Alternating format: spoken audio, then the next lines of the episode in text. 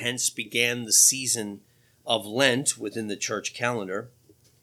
I got an email a couple uh, months ago from my buddy Ron. You might remember Ron uh, Ron Nargi in uh, in out in central Pennsylvania, and he's out near Penn State. And he comes and visits when he would come and see his mom. And I miss seeing him. He's a great brother to see when he would come out. And he said, "Now I've been listening to your sermons and."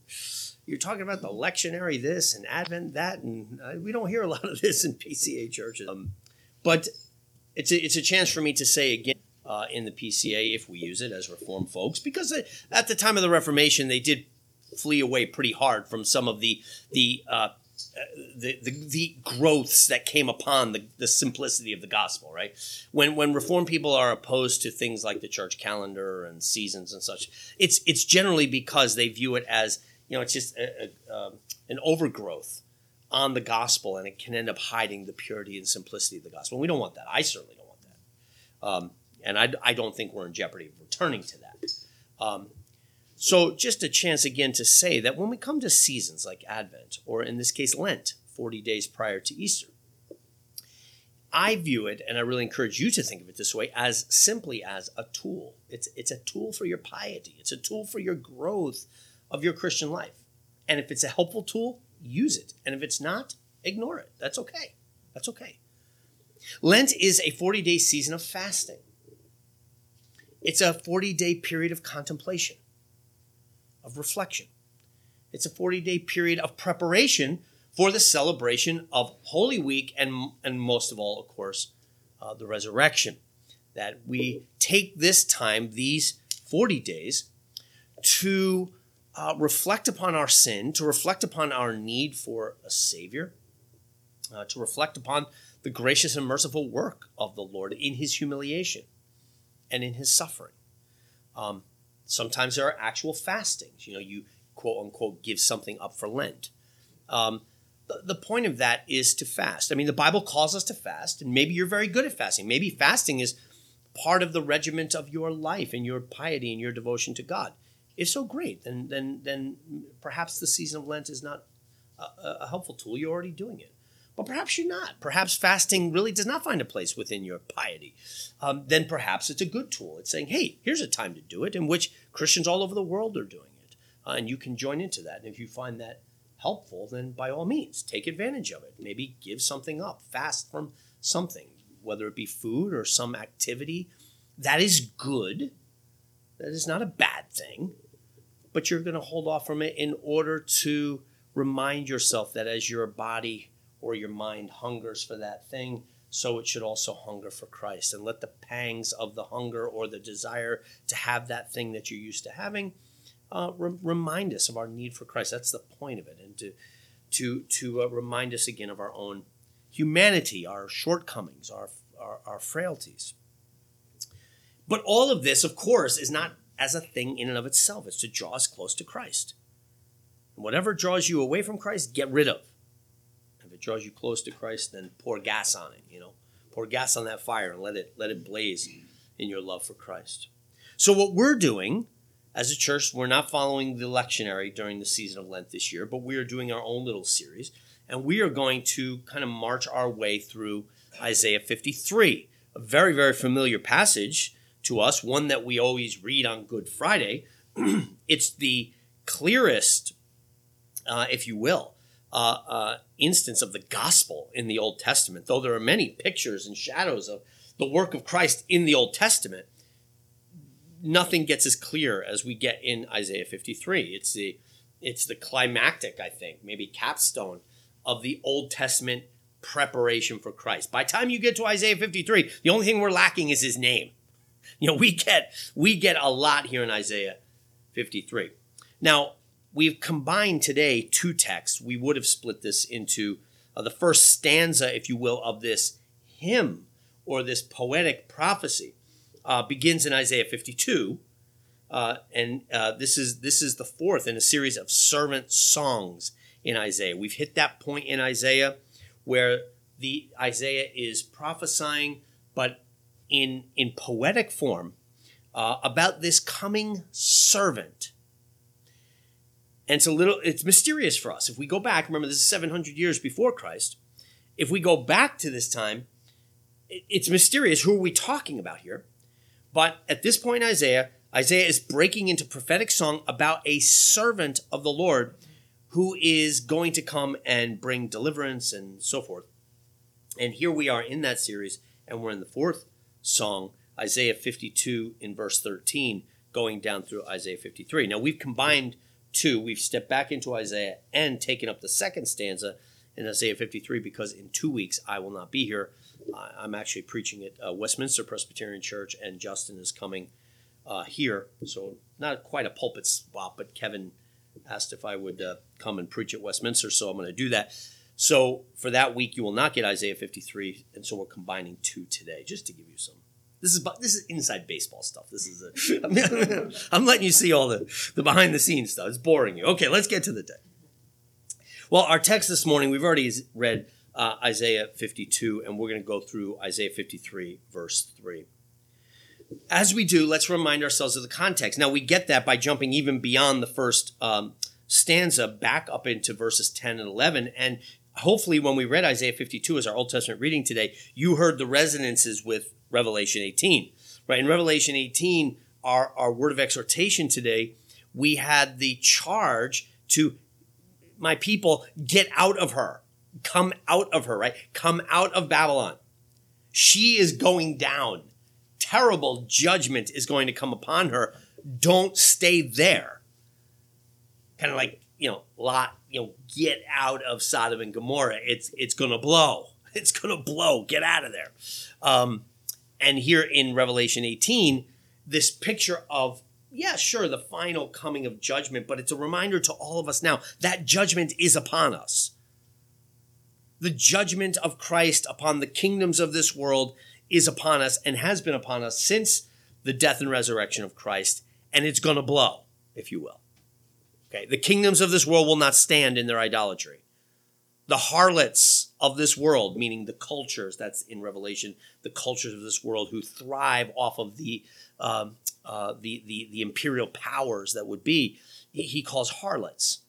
You know, they're, they're, they're seductive and beautiful, but they destroy you and and the the harlot cultures of this world are going to blow.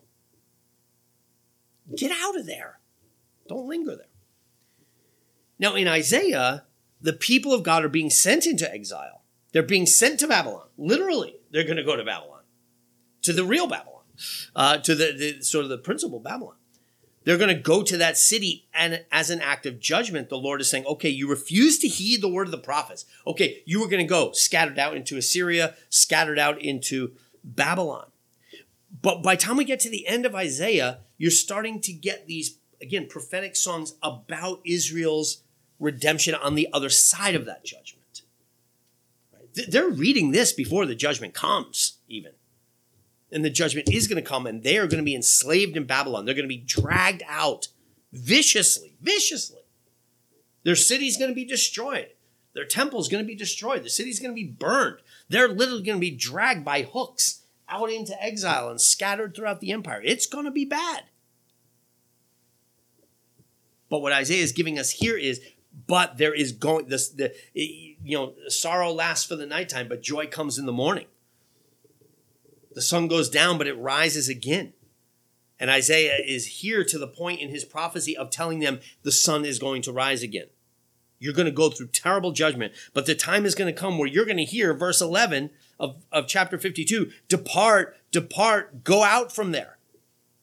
You're going to be freed from your exile. You're going to be freed from your judgment. The nations are going to lose their grip on you, and you're going to be able to waltz out of there. So be ready when the time comes, get up and get out. Judgment is coming to an end, and you are free to leave.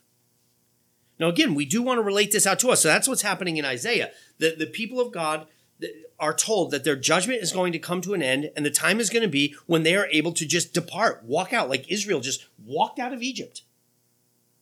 They just walked out. Now, Egypt thought twice and or I guess 11 times, and, and, and pursued them and pursued them to the Red Sea and eventually were crushed. But, but Egypt, they just walked out. The Lord said, "Depart after Passover," and the people just got they just walked out of their of their of their um, cap from their captors.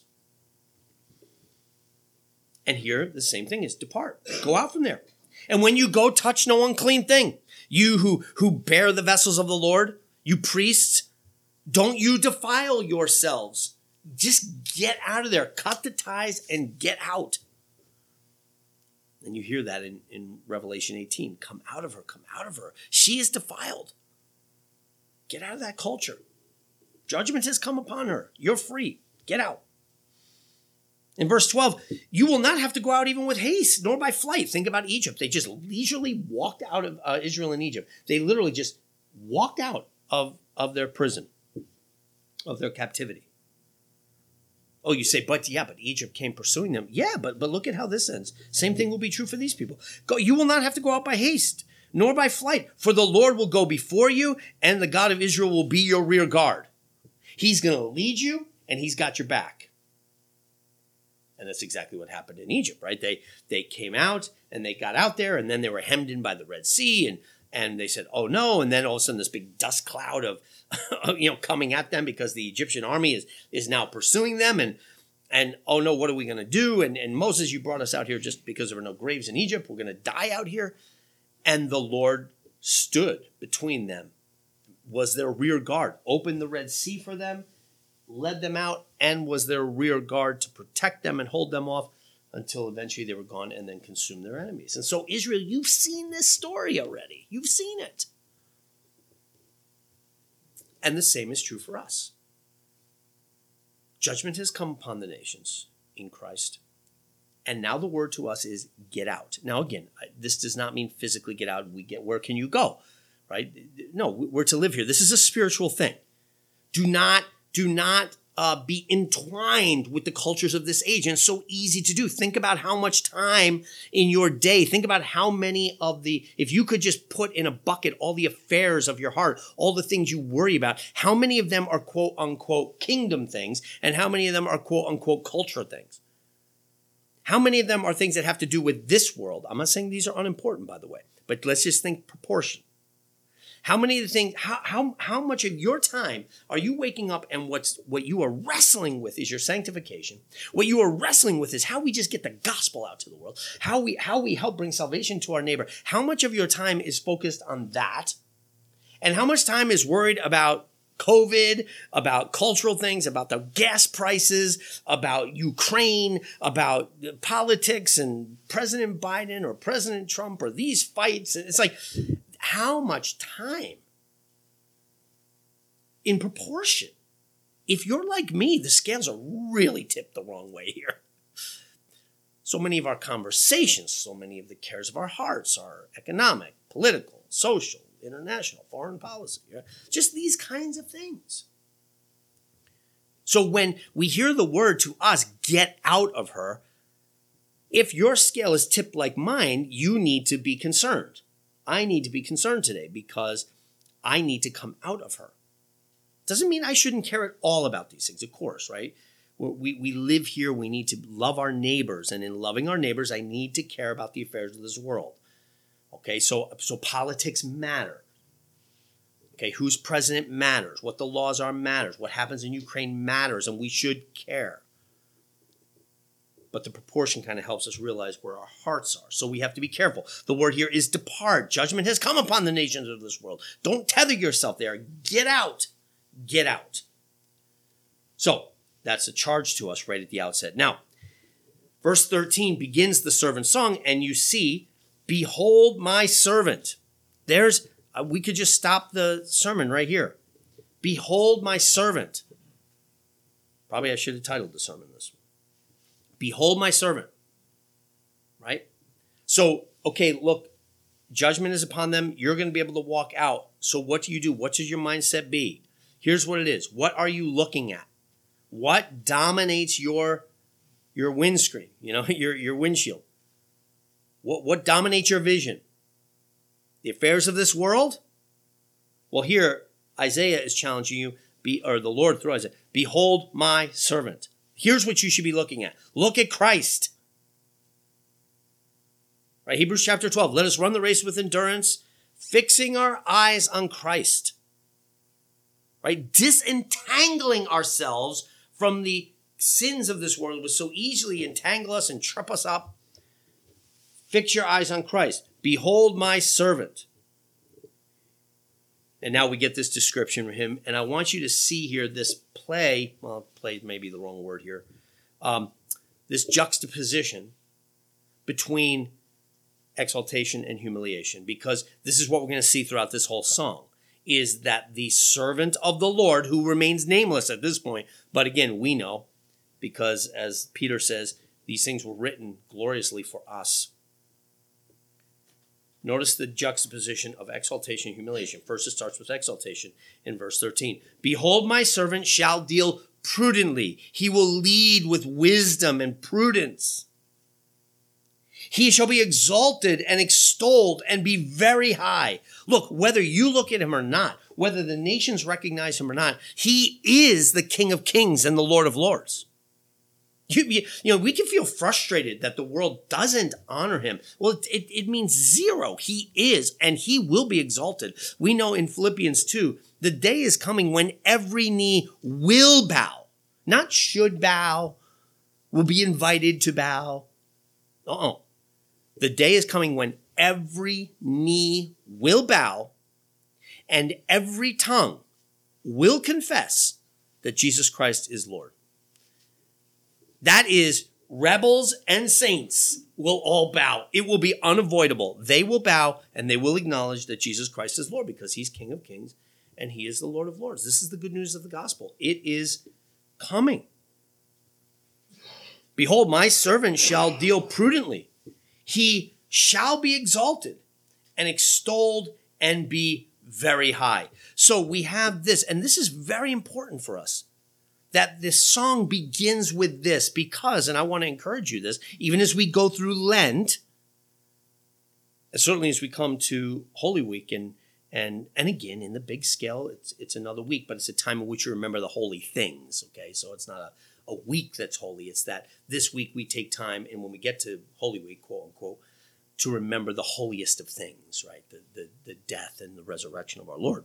But as we go through any time of contemplation, even as we think about the suffering of our Lord, right at the beginning in verse 13, Isaiah and the Lord are giving us the lenses that we must use to think about Christ, because you're going to hear some rough things. So Isaiah 53 is not an easy passage. It's a glorious passage, but it's a gloriously disturbing passage. Just like Good Friday, the worst of all days in the history of days. You crucified God. It doesn't get worse than that, yet we call it Good Friday. It's, it's a gloriously disturbing day. Isaiah 53 has this. So Isaiah 53, it, as the song begins in verse 13 of chapter 52, Behold, my servant will deal prudently. He will be exalted. When you see the hard parts of this, which are coming right in the next verse, okay? Remember, he will be exalted. He will be extolled. Every knee will bow. Every tongue will confess that he is Lord. Remember that. Let that color all the rest of what you're about to hear in this song. Okay, he is going to be exalted, this servant. Now, just a quick word about the servant. In Isaiah, in the book of Isaiah, Isaiah is referred to as a servant. Israel is referred to as a servant. So, as we're reading this, we may even be, we're really tracking with the book. We may ask, who is this servant? Are you talking about Israel, Lord? Is this just another way of you talking about Israel? Are you talking about Isaiah? And it becomes very clear he's talking about neither. And so, again, there's this mystery in the book. Like, okay, well then who who is this servant? Behold, my servant shall deal prudently. He shall be exalted, and he shall be extolled and be very high. I don't care what the nations do. We just sang, it was nice that Mark chose Psalm 2 because the nations can plot in vain. The nations can can scheme and grumble against the Lord. They can do whatever they want. You know what God does in heaven? He laughs. He laughs. And he says, Behold, I have set up my anointed on my holy hill. He will be exalted. And that song ends with, So kiss the Son, lest you be dashed to pieces. Okay, because he is exalted, and you will bow before him, and you will kiss the Son, lest you perish in the way. Now, verse 14, the humiliation of the servant. So here we're just flying high. It, you know, we're like, man, we're just going to walk out of here. God's our rear guard. This is wonderful. Our you know, the servant of the Lord is going to be exalted. It's going to be terrific. And then verse 14, just as many were astonished at you, and you're thinking, okay, still exaltation. The tone, the tone changes very quickly. Just as many were astonished at you, Israel. So his visage, his appearance, his visage was marred more than any man, and his form more than the sons of men. So from exaltation to just horrific humiliation like that. Now remember, he's going to be exalted, but just like people were astonished at you, Israel, that you being the people of God would be abused like this by your nation, by your neighbors, Babylon just destroying your city and dragging you out and throwing you into exile, just as people stood back and said, Whoa. Yes, so will it be when people look upon him. That is, he is going to come down into your shoes. He's going to stand in your place. He is going to endure what you have endured, but of course, we know even greater. Just as people were astonished at you, so his visage was marred even more, more than any man. So he is going to bear up, and we know this from the rest of the, the song, which we'll get into in the next couple weeks but you can i won't go there to give it all away but your mind can maybe flash out to some of the the phrases in isaiah 53 in which he does stand in and takes our stripes and takes our chastisement takes our crushing and to all these things that, that come down upon him so he will be exalted but he will be exalted as one who was marred more than any man he bears, and for, it doesn't mean oh, so no person in the history of the world was beaten more than Jesus. No, no, no. You're again, we know that's you're misreading. You're overreading. You're reading too literally. He endures more. In that way, he is marred more than any man. No one, no one. It's not even on the same scale. Deals with what Jesus deals with on the cross. I told my students just the other day, uh, and I've told you, the beatings from Rome were really bad, more than I could even imagine. I tremble just to think of them. But I'm also reminded that the two guys next to him were up there being crucified as well. We think crucifixion, okay, he had to endure crucifixion. Yeah, they endured crucifixion. What made Jesus sweat drops of blood was not Roman crucifixion, as bad as that was, and I'm sure unbelievably unsettling. But what made him sweat drops of blood was not Roman crucifixion. What made him sweat drops of blood was that he was about to be marred more than any man, right? He was going to be struck by the rod of God's judgment. He was going to bear hell, literally, for the sake of his people. So we have this amazing exaltation. Come out, my people. Behold, look, keep your eyes on the servant. He's going to be exalted. Here he is torn apart, his visage more than any man. Then back to exaltation in verse 15. So shall he sprinkle. Yes, he's, he's marred more than any man, but notice it's, it's so that. He does this, and we know the details he as as New Testament saints, he is marred more than any man so that he can sprinkle many nations. So that he can purify them. He takes all their uncleanness upon himself so that he can sprinkle them clean. And it's going to happen. Again, exaltation, good news. Kings shall shut their mouths at him. Maybe those who rage, you know, the nations rage against the Lord, their mouths will be shut. For what had, been, what had not been told to them, they shall see, and what they had not heard, they shall consider. That is, even the kings of the earth are going to be in awe of what the Lord does, and many will come to him.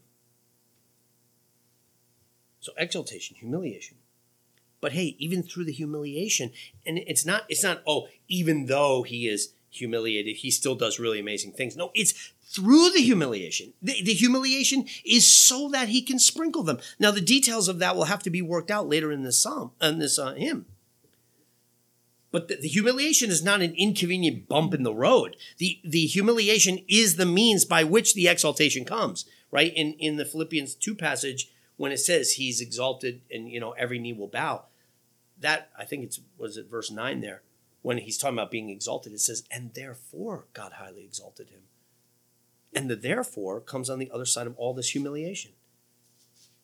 Exaltation, he was equal with God, but then humiliation. He emptied himself, taking the form of a bondservant and becoming obedient even to the point of death on the cross. Now, exaltation, therefore, God highly exalted him. It's the same thing as we have here. He's exalted, he's humiliated, so that he might be exalted and that every knee would bow and every tongue confess him. He can sprinkle them clean. And then 53 begins the second stanza where now we go back to the humiliation. And Isaiah asks the question like who who can believe this? Who has believed this? And to whom has the arm of the Lord been revealed? I mean, it's a rhetorical question, like nobody believes this. And here's why. Verse 2 because he will grow up before him, us, as a tender plant, as a root out of dry ground, as one who has no form or comeliness, beauty. And when we see him, there is no beauty that we should desire him. So this is this is why uh, nobody believes the report because when he came on the scene again, he didn't come riding on the white horse, you know, you know the, the great stallion and the war horse he's going to in Revelation 19. We see that when he comes back, he will come that way. But when he came the first time, he, he came riding on a donkey. He comes as a carpenter's son. He he comes as a as one with a questionable background. Hey, wait, your mom got pregnant before they were married.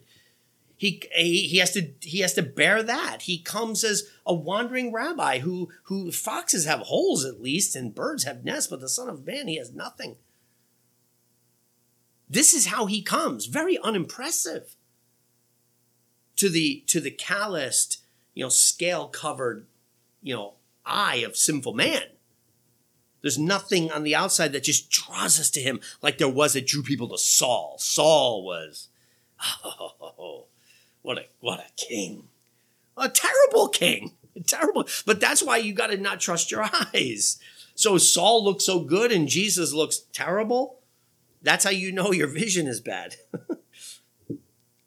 he grew up he grew up like a shoot out of dry ground. You you know the image there. It's not very it doesn't have a lot of potential. A plant that comes up as a little shoot out of very dry, cracked ground. You wouldn't think, okay, this is the beginning of a new garden. But course, he is. And if you had eyes to see it, then when you heard a root out of dry ground, you might even remember earlier in the book of Isaiah when the Lord used this image of a root or a shoot that was going to come and was going to look very unpromising amid a whole forest of stumps and just one little shoot springing up. But that was the shoot that came from the stump of Jesse right? The rod of David. That, yes, lo and behold, was going to repopulate the whole forest. He was going to grow it back. If you had ears to hear, then you would say, wait, a, a, a shoot out of dry ground, a root out of dry ground? Could it be? Yes. Yes, it may not look impressive, but you need eyes to see. Who can believe this? He asks. But such as he would, there was nothing that we should desire him. And then verse three, and we're going to have to leave this sermon on a on a negative note. this is like this is like the first sermon in Ruth, you know, when it's like not a lot to be cheery about here because this our little text, this stanza ends on a heavy note. Not about our Lord and what he'll do, but about you and me. And he is despised and rejected by men, a man of sorrows, acquainted with grief. And we hid, as it were, our faces from him. He was despised, and we did not esteem him. Now, this service will not end with condemnation. Praise the Lord. We're going to end with the Lord's Supper today. So we're going to have our hearts encouraged. But in this season of Lent, this is the kind of thing we've got to contemplate right? That at, at, in our hearts, what is true of me in and of myself, apart from the grace of the Lord Jesus Christ? This, that I looked at him as unpromising. He's not the kind of king I want to follow. He's a root out of dry ground. He's a man of sorrows. He's acquainted with grief. Golly. And we hid our faces from him. We despised him. we did not esteem him. We crucified him. That's what we did with him. Right? And I'm speaking in the first person plural here, not in the third person. What they did to him is what we did to him. Right? As a human race, we took him and despised him and nailed him to a cross. Which makes the, the whole word, the beginning of this text, that hey, he's got your back. He's going to lead you and he's going to be your rear guard. And then you contemplate who the people are that he's leading out and that he's guarding. The people who did not find him very promising, the people who despised him, the people who rejected him and did not esteem him. And so while this text for us today ends on a heavy note, a discouraging note because it reveals the ugliness of our own heart, it really should just as as Lent itself should do, turns us around to just greater praise and glory. Because even as such the Lord loved us. There he is upon the cross praying for the very people who are cheering for his death. And he's saying, Father, forgive them. They know not what they're doing. He dies for the very ones that despised him and did not esteem him. And he has changed their hearts like the kings at the end of Isaiah 52. They, the things they did not understand, they came to see. They were drawn to. And this is true of you and me.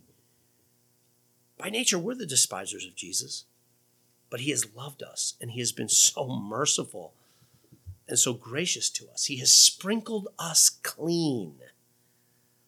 Though our sins were as scarlet, we are now white as snow because of the blood of our suffering servant, the one who stood in our place, who bore. He wasn't just, you know why he was acquainted with grief? Because he took our grief. You know why he was a man of sorrows? Because he took our sorrows.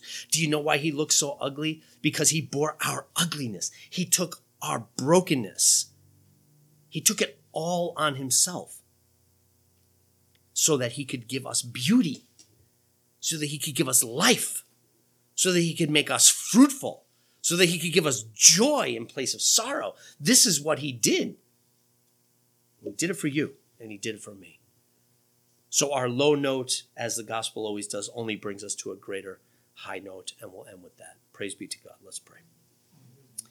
Heavenly Father, we confess the ugliness of our own hearts. You've exposed it in this text. We cling to Babylon. Our hearts are ugly. We don't recognize your glory. We despise your ways. But Father, we thank you that you are a God who is rich in mercy, abounding with loving kindness, that you have loved us even in our sin, and that you have brought us out. You led us out of Egypt, grumbling all the way, but by your mercy, you have brought us into the promised land, leading us and being our rear guard. For you have sent your only begotten Son to be a man of sorrows. Though he is eternal and infinite in glory, he is the very definition of beauty. But that he would take upon himself the ugliness of our sin. That on the cross he might become sin, that we through him might become the beauty of righteousness, the righteousness of God. Now, Father, we are humbled by that this morning. May your name be praised. And may your praise fill our lips not only today, but forevermore. And in so doing, may you recalibrate us during this season of Lent.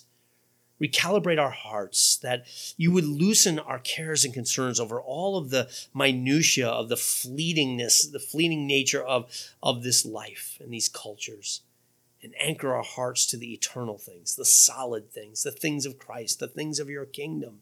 Help us to seek your kingdom first and its righteousness and trust that all these other things will be added to us. We pray all this in Christ's name. Amen.